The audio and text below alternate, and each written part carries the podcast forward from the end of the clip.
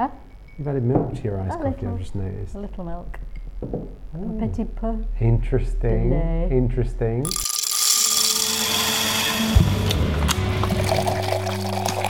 Coffee matters most when cared for from plant to cup. We're committed to roasting and delivering a coffee drinking experience to be remembered. This podcast is brought to you by Cielo Coffee. Coffee, coffee, coffee, coffee. Podcast. We're How are we doing? We're back. Linda, where have you been? I don't know. It's been too long. Too so long. long, Do you call it hasn't a podcast still if you're also videoing it? Yeah. Good. Not a video podcast, webcast video. Let's just pretend it's a podcast and then people can watch the video later if they want. Nice. I like it that it's everywhere. So what are we uh, introing? Because we've got some info. Wow. We've got a great podcast today, haven't we? Have, have. Because we're chatting with um, Rwanda. Rwanda. I mean, uh, we've just got a coffee in, haven't we? This has all come about Yep. um, and we don't want to give it all away because we're about to do the interview, but we've got a great coffee in that had an incredible story that we couldn't keep to ourselves. Yeah. So- We did hint at it on social media a bit that there was a story coming, yeah. um, but we had the coffee and the coffee is delicious. Oh man, that that's even better, isn't Yeah. it? It's really blackcurranty, chocolatey. It's great. Rwandan. So what, where have you been, Linda? Anyway, Well, nowhere. what a question of oh 2021. no, yeah, that's right. I've that's been, right. uh, been nowhere. nowhere. but we just not we've Busy. not we've not been. Weirdly we're back. We're back in our podcast, aren't we? We've got a few in store. Has everyone found you've done that thing where you had, for some of us, lockdown was a bit quieter? I know it's not the same for everybody, but if lockdown was quieter, then you had the opportunity to kind of reevaluate how busy you are. And then you kind of thought, I don't want to go back to being as busy and as hectic as I was before. I'm going to be a bit more purposeful about choosing what I take on. And then life just comes back 100 miles an hour. And uh, there's not so much flexibility as you thought in choosing. So I feel like it's been busy. There's a weird amount, isn't there? I mean, for kids, it's Even probably just part kids, of that. kids clubs and But things it they is- to do. It's funny, isn't it, how the world Detail, just so, so much small detail. schedules. They're, it's all good, isn't it? Yeah. But we do love So schedules and busy. busyness and uh, But we really want to do some more interviews, don't we? So we've got a good one for today Absolutely. to get us back in the swing of it, of what we really enjoy doing and are passionate about, which Really is good. people's stories and invested into good stories and people with integrity and uh, doing the best we can with our little bit. Good. I think we're live. We're on. Good morning, Facebook. Good morning. Thanks Morning, for joining everybody. us. Sorry, we're a couple of minutes late, just a few technical issues, but we are, you know, going a long way this morning in our um, live chat. So we're ex- so excited to be here, and um, we've got two very, very special guests this morning for our 11 a.m. live. We've got Phil Schluter from Olam Coffee, who is a wonderful chap who uh, helps us import most of the coffees, pretty much that you, we all drink, um, with uh, which we're going to hear loads more about. And we've got live from Rwanda, Theo, who has helped us get hold of this latest coffee, which is on your subscriptions this month. So hopefully you've had it. If you haven't, it's because you've still got a week to go or about three days to go. So most people would have had it by now. And this is the Rwanda coffee, which um, comes straight direct through Theo and Phil. So thank you guys for joining us. Good morning. Good morning. Morning. Hi. Um, tell us, tell us really briefly uh, who, uh, what you do, Phil Schluter. Um, firstly, I'm very thankful that 11 a.m. live starts at 11:07. That would suit me in life in general. I'm never on time for anything. Um, I run a coffee business. Uh, it was once Schluter, acquired by uh, Olam, uh, who's been great people. Our family became part of the Olam family.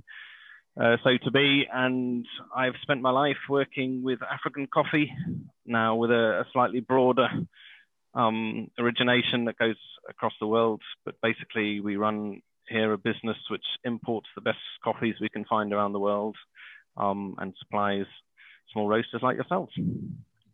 Absolutely brilliant. And Theo, um, welcome from Rwanda. Yeah, thank you so much. Uh, sorry, I have a little cough, but I hope it's not COVID. so do we. Every every time anyone coughs now, it's like, oh no. Yeah. yes. So it's my first time to go live on anything like Facebook. Thank oh, you so much.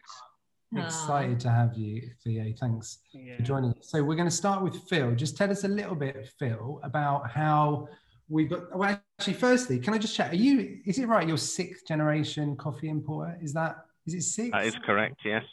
Six. So Phil, we're talking to a six. This is always excites me every time I ever talk about Phil. Say six well, I have to I actually have to say it's sixth generation in the family business. I don't think when it started in 1858 there was commercial coffee being exported from anywhere. Um, so I think probably the coffee came in probably in in about the 1940s, 50s. Before that, it was timber and other products that were being traded at the time. Amazing, amazing, and so that's quite an uh, inheritance. And um, we're excited when we met Phil because of the way that Phil doesn't only bring in great coffees, which taste incredible, which is you know, obviously a given that's really important. But um, the ethics that Phil runs with and lives with really challenged us and moved us and made us go, we, you know, we really love this guy and would love to get coffee through him. Uh, he's someone we talk a lot about how we, we, you know, there's some couple of coffees where we're more connected and a lot we trust people, and it's mainly Phil that we trust actually, yeah. who brings in with integrity. And one of the things I loved at the beginning when we first met you was there was this real ethos of mutually beneficial trade, which you yep. Work with, which was, you know, we want great product, but we also want to make sure it works really well for those on ground and growing it, particularly in Africa at the beginning, which we were excited by. So, um, so yeah, really excited to have you on today, Phil. And so tell us how how have you how did you come to get to know Theo and where did this kind of journey with this coffee come start? So I actually I think first had an email from my uncle, Uncle John. He ran the business before I did in uh, Switzerland. So I lived in this business was in Switzerland until about 10 years ago when uh, having married a Scouser and had uh, three kids at the time, now four. I and traveling a lot. It seemed wise to come and move to Liverpool and create a home base here. Prior to that, I was in Switzerland for 16 years. Um, and in our local church was an American uh, guy called Paul Benke, um, who's a good friend of myself and my uncle John. And my uh, uncle rang me and said, uh, Paul Benke is in contact with me asking if we can help with a, an issue he has in Rwanda um, in coffee. Is there something you could do? So um, I then got in touch with Paul and was given a bit of the background to uh, Theo, who he was. Um, uh, he had, Theo had got to know Paul in the US, and Paul's daughter, um, Cami, had gone to Rwanda and done some work, and Theo had helped her a lot there. And they had been inspired by this uh, uh vision uh, that Theo had of using coffee to generate revenue to to help with some of the projects he has with widows and um, kids in Rwanda. So I then got to hear a bit of Theo's background story. If I'm honest, it was something I wasn't particularly keen on getting involved in at uh, the beginning, just because,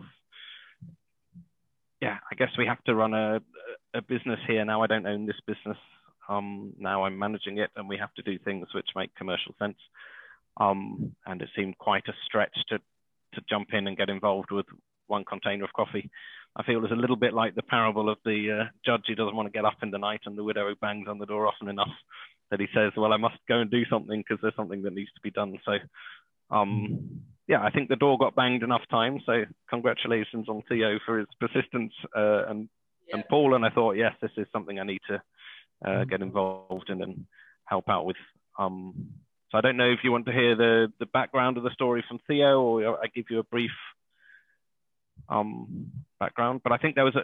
I'll give you a brief one, and Theo can fill in and correct yeah, me if I get wrong. I think there was an enthusiasm and inspiration um, that came from both Paul's daughter Cami and from Theo and his thinking around coffee and some of the projects he was doing on the ground with this concept that coffee could be a great way to generate revenue to support projects that do good in Rwanda. That's been my passion in life. I grew up in Kenya and East Africa in a very privileged uh, position, but surrounded by poverty. And I've always had this passion to do something uh, that would make a difference. And I've seen a lot of charities do good things, but I've seen a lot of charities turn up with, you know, four by fours, big budgets, and actually not end up achieving very much. Um, and so I'm very passionate about empowering people on the ground through business to, to create revenue that is then sustainable and carry on. So that matched very well with what Theo was trying to do. Theo was in touch with some Rwandans in the UK who shared his vision and were very keen on helping him. Um, but I think there was just a, a, lack of matching enthusiasm to reality um, with a vision of bringing in a full container of coffee, um, turning it into packets and selling it in the UK. It, sounds simple when you talk to it like that, and I'm not really surprised that it could be picked up as an idea. But as yeah. you will know, well know, bringing in 320 bags of coffee, 19 over 19 tons, turning it into roasted coffee and selling it, it's not that simple. Um, so Theo had ended ended up in this difficult position where he had a commitment from somebody in the UK who was not at the time in coffee, but with a, every goodwill in the world to, to help to buy a container of coffee. Theo had committed to the co-op to take the container of coffee, uh, and then the the buyer was simply unable to to take the coffee or bring it in. So Theo was then left with a commitment to the co-op um, at what was a very good price, which is good because the farmers need to get paid well. Um, but then in a difficult position where um, was quite threatening in terms of uh, wanting him to honour his contract or face legal consequences of not doing so. So um, that's where we stepped in, tried to bring some commercial reality to it, uh, talked to all the parties, uh, and then launched uh, an appeal that you uh, kindly yeah. responded to to see if people would be willing to take some of that coffee if we bought it in um, and help Theo honour his commitment to the cooperative, which thankfully he's done. Um, and that allowed us then to buy the container and bring it in. So we bought in 320 bags. We got a commitment for about 70, uh, which have gone, and the rest of that coffee is still sitting uh, in the UK, but priced at a sensible price that means we were happy to bring it in. And I'm sure, particularly in the current market with shipping challenges around the world, prices going up, uh, and everything else, it won't uh, won't cause us too much of a problem. So yeah. that's a brief summary. But I was inspired by Theo's background. Maybe he'll tell us a bit more about that. Some of the projects he, he's doing in Rwanda. Um, it is my passion to use coffee to improve lives. Yeah. Um, in Africa, that was our strapline when we were Schluter. Um, yeah. And that's something that still drives me um, every day. So it was a great project to get involved in. I think you will know better than anyone the challenges of trying to sell coffee. Coffee is an industry that looks, A, it looks very unjust from the outside. People live on a dollar a day, sometimes $2 a day, to produce coffee that is not consumed by them. It's consumed by people largely in more affluent countries who pay two or three dollars for a cup of coffee and and that inequality is very stark in coffee. Um, at the same time, you can buy green coffee, roast it, and sell it for twice the amount. So it makes the roasters look like the bad boys in the uh, in the story because they can double the price of coffee. But the reality is, to find someone to buy the coffee that you've just roasted and packaged is a very expensive business. So you've mm. either got to employ people to go and do it, or you've got to pay for advertising, or and you've got to own the stock and build a roasting factory, and all that's very expensive. So um, it's really for me a, a, business built on brands, coffee, um, more than most businesses in the world. The brand holds the value, and the brand actually is a very expensive thing to create.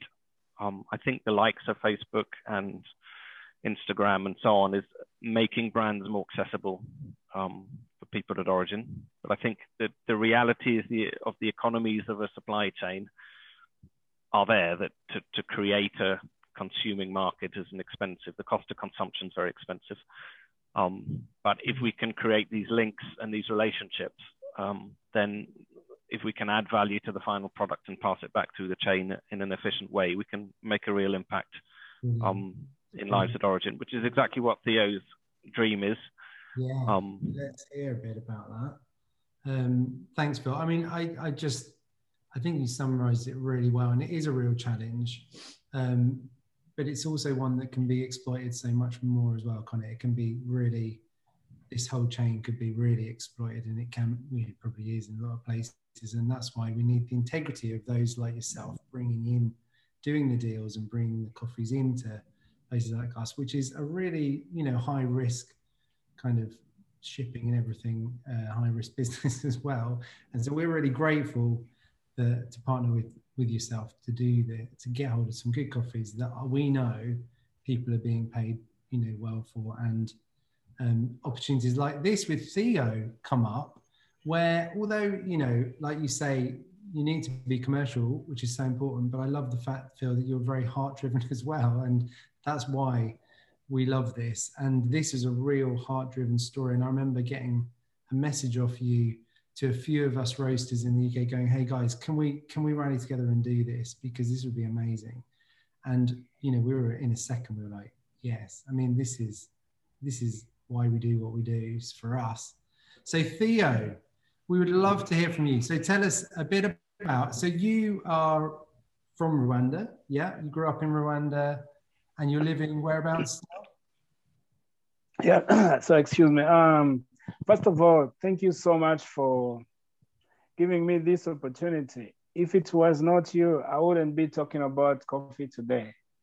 Brilliant. Phil, thank you so much for the hard work and thank you for really supporting me. So I grew up in Rwanda from the northern province. And what really attracted me to that coffee in the region, in called Gakenke in Coko, is because when we were running for refugee, I was separated from my mom in that same valley where the coffee is grown. Right. So when I was working on the crop project with uh, Kemi from the US, we ended up in the same cooperative and we are working on a story how women, the role of women has changed over the 25 years and how women now can do the work that men did to support their community transformation. And we ended in the same region. And these farmers said they wanted to partner with me with the vision I have to, to use coffee as a tool. So to give you a little background about my life story, I grew up as a complete orphan. No mom, no dad. My mom, my dad was killed in the genocide, and then later, Wow. my mom died, and I really know, I really don't know exactly what killed her, but uh, we were also living on agriculture. My family, my entire family depended on agriculture, and after that, I, I, nobody could support me. So I grew up in the orphanage. After that, I got a chance and went to the US where I tasted coffee for the first time. And after that, I could come to Rwanda and take coffee to the US as gifts to people. And whenever they tasted the coffee, they said, wow, this is the best coffee we've ever tasted. So that's when the dream developed in 2011 that when I come back to Rwanda, I would use coffee as a tool to support orphans, especially single mothers, widows, and their vulnerable kids to have access to quality education. So Phil came in at the right time. It's required by the government that you have to have the capacity to export a minimum of a container of coffee. Okay. But I don't have that finance. Since I graduated from school, I've not had any other job other than talking to contacts, just sleeping with the coffee vision in the mind, and and Phil has been like a, a light to to be having the exporting license that I'm having today, and mm. I'm really happy and excited that you were called to join this. And I have a long story, so I would be happy if you ask ask the questions. So what? So you Yeah, maybe you can tell us some of the things you're doing with the single mothers Yeah. uh, and the the widows and the orphans in Rwanda. Yeah, so I have so far five single women. One one one was their family was killed in the genocide. The mom was got and raped, and she's left alone. And after that, she also got impregnated at age 16. Then the husband abandoned her, and I'm paying their school fees, and I help I help with healthcare. And then I have another who they has the the father abandoned with the mom, and I'm paying their school fees. But it's still done on a personal level because my business has not yet really developed to generate mm-hmm. enough money to support them. So I've been struggling with them. The more I struggle to support the business grow, and the more I struggle with them to provide the healthcare and education. Yeah, sure. So, and what would be your big dream for where it's going? What would you what do you dream about being able to do to help more? So the my dream is to sell more coffee. The more coffee I sell, the more I can generate enough profits by retaining 10% of the profit generated to support these single mothers. So I work as a social enterprise.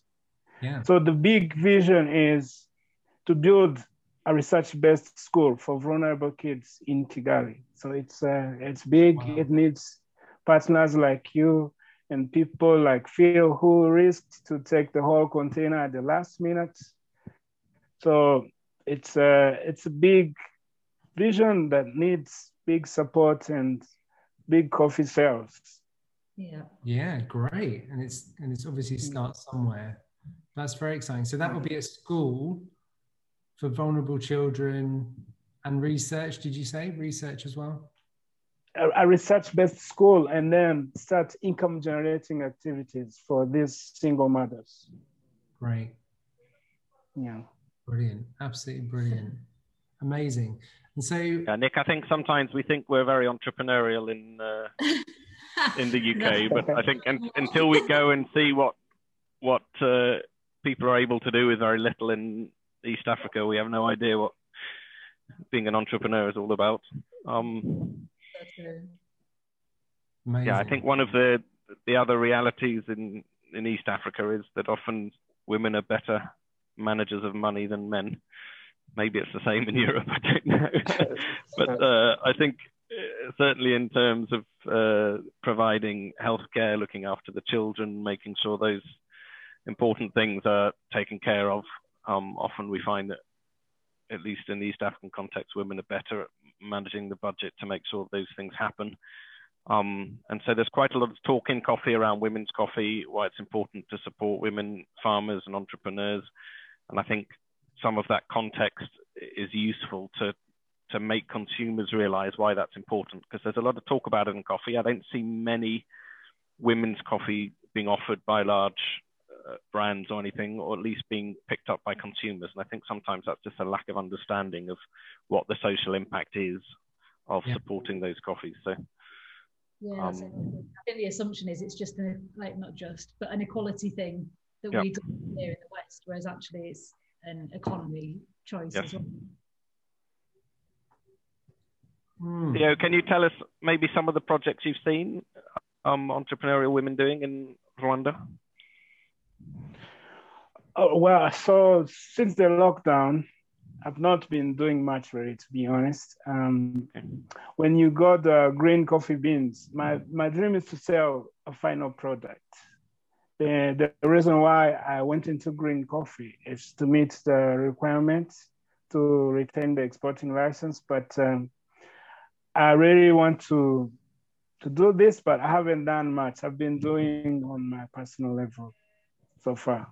Yeah. Yep. And were you Yeah. working with someone as well who was helping women in entrepreneurship on a project? Yes, I've, I've, I've been I've been working with uh, a cooperative in the southern province in Nyanza district to support these single women. So, but this organization didn't thrive. This it's still also developing and rising up. It's not yet already as fully established. Yeah, sure. And have you found Yeah. that's shown there's quite a lot of, you know, need for it? And potential there. Yeah. So we we he he I want to do this through a church. So my friend already has a church established and it's running, but Mm. we still he already has the land, but because of the lockdown, it's everything has been on a standstill. We've not been doing much. So we, I expected to generate profits from this coffee to support 25 identified families, but we couldn't. Okay. Yeah. So as you start to grow, that would be how you'll do it. Yes. Uh, Mhm. there, there's a lot that has to still come together.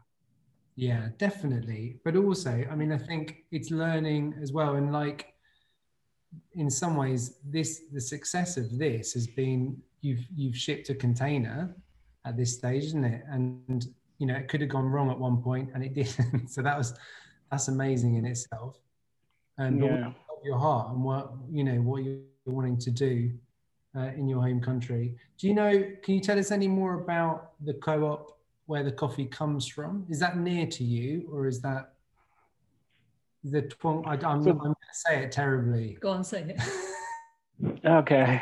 So the coffee comes from the northern part of Rwanda in Gakenke district. So the, the um, there's a, the administrative structure of Rwanda. We have the province, which is the biggest, and then we have the district, and then we have the sector and the cell. So it's in Gakenke district in the northern part of Rwanda in the volcanic region. So from the coffee plantation, you can only drive for 40 minutes and be in the volcanic valley. So the coffee is really from uh, not far away from where I live now. Yeah. Yeah. And uh, is that is it close to the border with uh, DR Congo? Sorry. Yes, it's close. We disappeared. No, no, you're back again. That's fine. We just carried on without you. Good. It looks like we're. Sorry, Theo. You were just saying it's near the near the Congolese border. DR Near the Congolese border, yes. At the, in, That's where the volcano vol- erupted about three or Yes. four weeks ago. Yes, yes. Yeah. Oh, wow. So I don't know Has if you followed that, affected Nick, but the volcano just outside Goma erupted uh, about a month ago, and the lava no. mercifully came came down right to the edge of Goma city. Wow. Um, so we have about six employees in Virunga who lost their houses uh, to volcanic lava flow. Um, mercifully, it stopped. Um, didn't go any further. They've had quite a few earthquakes, and there's a few risks still in the region, but it displaced a lot of people again um, outside of that region. So it is a yeah a challenging region yeah. to work in. Yeah. I think Theo, I hadn't picked up on the the story that you were telling us at the beginning that um it's where you were separated from your parents. So I presume they were fleeing in the genocide towards the Congo border, were they? Yeah. Yes, yes. Yeah. So um, when when the genocide against Tutsi started, I was living in the northern province in Burera district. So when my Okay. dad and the family were killed, we came back to Kigali. I had an uncle living here. So when we came, we we were forced to go to church, and my uncle was still having the pain. He couldn't go, and he was a pastor. So when we returned from church, we found when he was already killed also. So we had to again go back to the north towards our home. So we Mhm. were going towards Congo in that valley where the Twongere Kawa Coko farming farmers are. So in the same region, I was separated from my mom for about six days. I was wandering in plantation, and I remember I could squeeze the juice of the coffee to quench thirsty when I was lost alone in that same region. So that's Yeah. why I'm really Wow. Very How old were you attracted to the coffee. Um, honestly, I don't know when I was born exactly. Um, I tried to guess if I cannot remember my dad's face. Maybe I was five, maybe I was four. Yeah. So my made up birthday is September 25th, 1989. yeah. So uh, Wow. Yeah, it's amazing. Yeah. Mm. So, um, from the So did we discover is the from the eruption recently? Did that get the coffee station or affect the coffee station where we got the coffee? No, No, no, no, it's the coffee. it's, a similar it's region. safe. Similar. Yeah, the, la- Yeah, the lava went down region. on the, the Congo side, but you would you can see that volcano, I presume, from the northern region. So if you're driving in northern Rwanda in many places, when you get a view at, at night, you can see the volcano glowing mm-hmm. because it's quite an active volcano. Yeah. Okay. Yeah, the the the the, the, the effects were like uh, earthquakes, and then uh, I'm not good at geography. The lands detaching, and Yeah. actually, yesterday, Landslide. yesterday, two days ago, the president of the Congo and Rwanda met at the border to see the effects, uh, Right. and um, you could see that on some news. Wow. Yeah, but uh, on the Rwandan side, there was no much destruction, only on the border side. Yeah. So the coffee plantation Theo, is like, So I carry on first. yeah, the coffee plantation is like uh, two two hours away from, two hour driving away from the volcanic eruption. Yeah. Yeah. So Theo, just to get some, because it's useful to when we have a, a live session, just to get some reality of economics in East Africa. If in a rural community like the ones uh, you're talking about in the north, what would the average family income be for a month? Eh, Some families honestly can could even live less than ten dollars.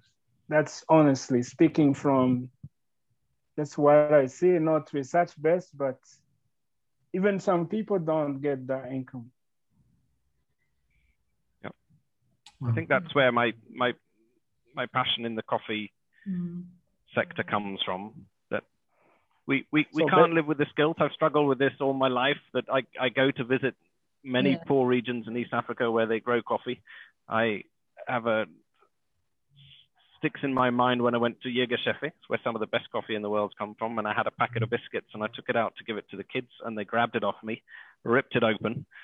All the biscuits fell on the in the mud, and they dived on them and ate them. And it took like five seconds. I wish I had it on video because it would be very, very powerful. We were so hungry, and it really strikes you. And then you come back here, and you know, you get a go to McDonald's and get a plastic toy that lasts 30 seconds, and you think, you know, with the money we spend here on things every day, we could do so Mhm. much in East Africa. You you can't live life with this constant guilt that you you know you, you you can't live your life. I think we have to learn to wake up every morning, be very grateful and thankful for what we have because it's it's amazing. At the same time, live with this recognition that with very little we can achieve a huge amount. Um, for the people in you know communities like that. I, I think there's also a misnomer that we're the first world and they're the third world because I think in the things that really matter in life, such as community Yeah. uh, and family values and you know laughter, Yeah. even you see a lot more laughter in East Africa. They're the first world and we've become the third world. So we've Yeah. got lots of finance and money, but we've lost a lot of the things that matter in life. So you don't want to lose that. You don't want to turn Rwanda into uh, Liverpool or Leeds. You would lose a lot. But I think we we have the the privilege and the ability to make a massive, Yeah. real impact on improving standards of living and basic uh, living in places like Rwanda um, and East Africa. Rwanda is an amazing economy. If you go there, you know the, the the changes in Kigali in the last 20 years are outstanding. You know the streets are cleaner in Kigali than they are here, and actually better and many things. It's a, it is an amazing country and an amazing how it's growing and the economy and everything else, and yet it still lives just through historical reasons with this abject poverty, which is you know everywhere around you. And so anything we can do, you know, if your packets of coffee are 50p more expensive and 50p goes back to Rwanda, it seems like nothing. But actually, you give 50p to somebody who lives on $10 a month. That's almost 10% more income for them. So Yeah. Yeah. we can make a, a very big difference with very little, which I think is, is Theo's passion and a, a fantastic vision. And it's a it's a matter of learning how to do that in steps that makes it sustainable. Um, and you know, each person plays their part. So Cielo has been fantastic. You came back very fast when we asked for help. which we appreciate, and that is, you know, just your heart reacting and and I think achieving something which will make an impact. Definitely. No, exactly. And we are learning and, and, and growing as we do and just trying to do our best. But, you know, that's exactly why we're so grateful to you, Theo, for, for, for stepping out and, and making this, you know, bold entrepreneurial moves and, and daring to try and do things a little bit differently. And um, we're so, so pleased that we got connected with you through Phil because it's wonderful what you're doing and um, we hope we can get many more coffees from you and do our bit, which is what it's all about, isn't it? All of us doing our bit to try and um, take a bit of responsibility for what we can do. So, so thank you so much, Theo. Um, really love hearing Yeah, your story, you. your time with us today. It's been been amazing to hear, um, and you know we'd love to continue to stay in contact. And Phil, you know, once again, we're just so grateful for you and the, the man of integrity that you are and the way that you bring us not only great tasting coffees, but um, coffees like this from Theo and uh, um, where, you know, you can just see every conversation we have, I get inspired because you're just such a man of value and, and doing things properly and well, um, not only commercially, but also by heart. And, and that's a hard thing to balance, but we're so grateful and we love uh, what you do and continuing to get coffees with you um, uh, into the future. So thank you so much for spending time with us as well, you Phil. both. Um, very appreciated. Um, guys, thanks for watching with us today on Facebook. It's been great. If you've got any more questions, just drop uh, some comments and we'll try and answer them for you. Um, But we've loved hanging out together. What a special 11 a.m. live this Monday morning. What a great start to the week. Everyone enjoy uh, whatever you're up to. We're live on Wednesday on Instagram, uh, just the two of us. A bit more boring. All right, thank you. so brewing coffee or something, and then we'll be live on Friday back on Facebook. So thank you guys so much for being with us. Thanks. Yeah, really brilliant. All right, thanks. Bye. There we go. Wow. Wasn't it good? Wow. Told you it was a good one. Honestly, It's a, it's a moving story. honestly, I love it. I absolutely love it. And It properly floored me when his answer to my question about when he was like separated from his mum and couldn't find her for six weeks. When I said, "How old were you then?" I knew it was, he was going to be young, so I was kind of feeling a bit like prepared for the fact he was going to be a small child. But when he just said, "I, I don't know how old I was," that did floor me a bit. I. Eh. I was like, "Oh my goodness." just can't imagine. You're just guessing your age based on how much memory you've got of events. Which it isn't like a huge a thing, is it really? But it's just how much we are driven by our age and our I know. I don't know. Yeah. Anyway, the whole thing was incredible, really. Such a privilege to be able to share that story and share those guys with you. Um, you know, I love. We're so grateful. Phil, from there, Yeah.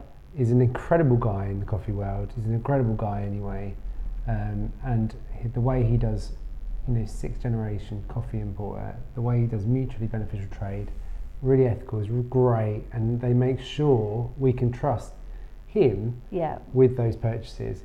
But once in a while, a bit like the Uganda that I'm sure you know a bit about from our story, that you get a coffee like this that goes just that little bit further, and the way that Phil got rallied people around and say, guys, come on, let's buy this coffee. This is going to save this guy from prison. Yeah. really, That's right. it's amazing, and I love that. Yeah. And we're not bigging ourselves up here. We're just privileged to be part of that. It was just an opportunity when there's an opportunity there, because Yeah. you don't have to. I think we don't want to be uh, like the wonders of X Factor and places that thrive on the sad story. It's not that, is it? Because all coffee trade done well is really important.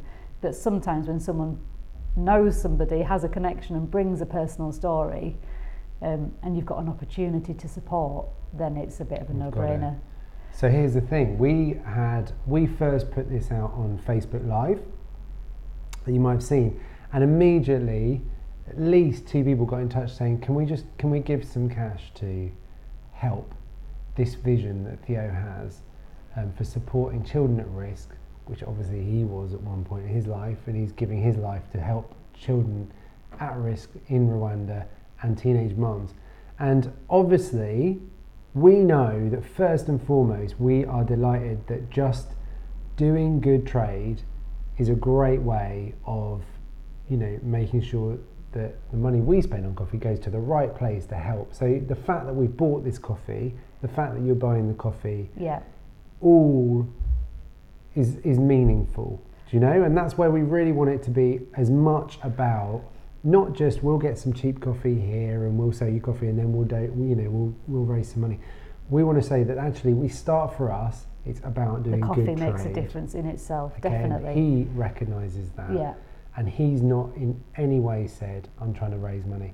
But a couple of people got in touch and said, could we donate some money to help support him in his vision and encourage him and be a blessing in the next steps for him? Yeah. And we thought, we totally agree and we've been thinking similar. How do we do that? So we've done, what have we done? So in uh, July, we're going to do 50 pence from every bag of the Rwanda that's bought will go to Theo um, from us anyway, just as an extra extra margin given to him, um, which will probably top up a bit as well. And also, we are going to put a donate button. So on the page on our website where you buy the Rwanda coffee, if you go to the all coffees section on the website, click on the Rwanda coffee. At the bottom of that page, it says, "Would you like to give a little bit more to support Theo and his work?" Then you can just click the donate button. You can give as much or as little as you want. It just whatever you want to do to give a little bit above and beyond buying a bag of coffee please do. It's there. We're not going to make a massive thing of this because we just feel that we want to. If you're if you want to respond to this, then please There's an do. option. As an Yeah. option, it's great, and every penny just goes direct to him and his work. With those individuals, I love the way he's picked out individuals that he's working with at the moment because that's how you know grassroots this is. So there's an opportunity. Thanks yeah, for thank you for listening, guys. It's great to be back. We're going to be It doing is. more of these. Yep. So please come back and listen again. If you've got uh, you want to get in touch with us, then just do the usual channels through the uh, social media or our website. Please do. Um, we'll see you next time. See you next time. Hear you next time.